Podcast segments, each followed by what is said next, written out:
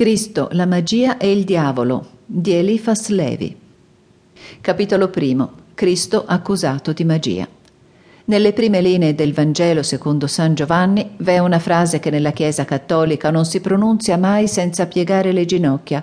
La frase è questa: Verbum caro factum est.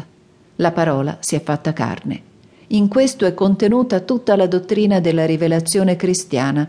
Così San Giovanni dà, per criterio di ortodossia, la confessione di Gesù Cristo in carne, cioè in realtà visibile ed umana.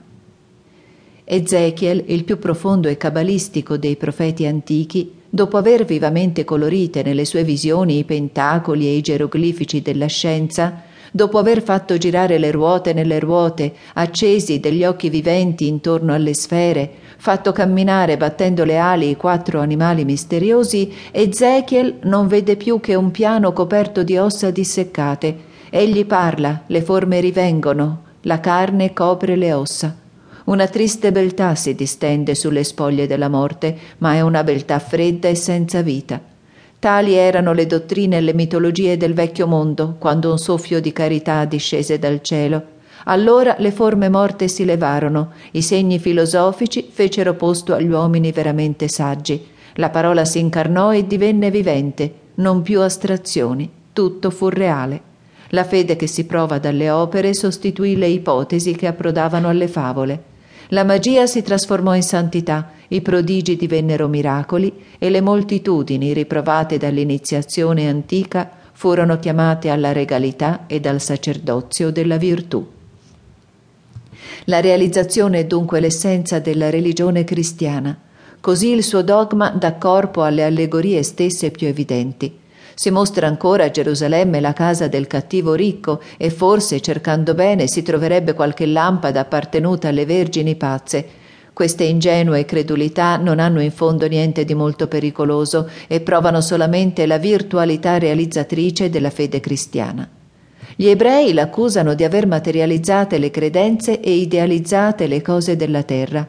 Nel dogma e rituale dell'alta magia ho ricordata la parabola molto ingegnosa del Sefer Toldos Yeshut che prova questa accusa. Nel Talmud essi raccontano che Gesù ben Sabta, o il figlio della separata, avendo studiato in Egitto i misteri profani, elevò in Israele una falsa pietra angolare e trascinò il popolo nella idolatria.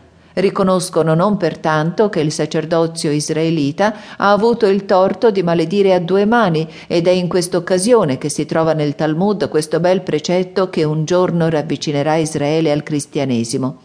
Non maledite mai a due mani, affinché ve ne resti sempre una per benedire e perdonare.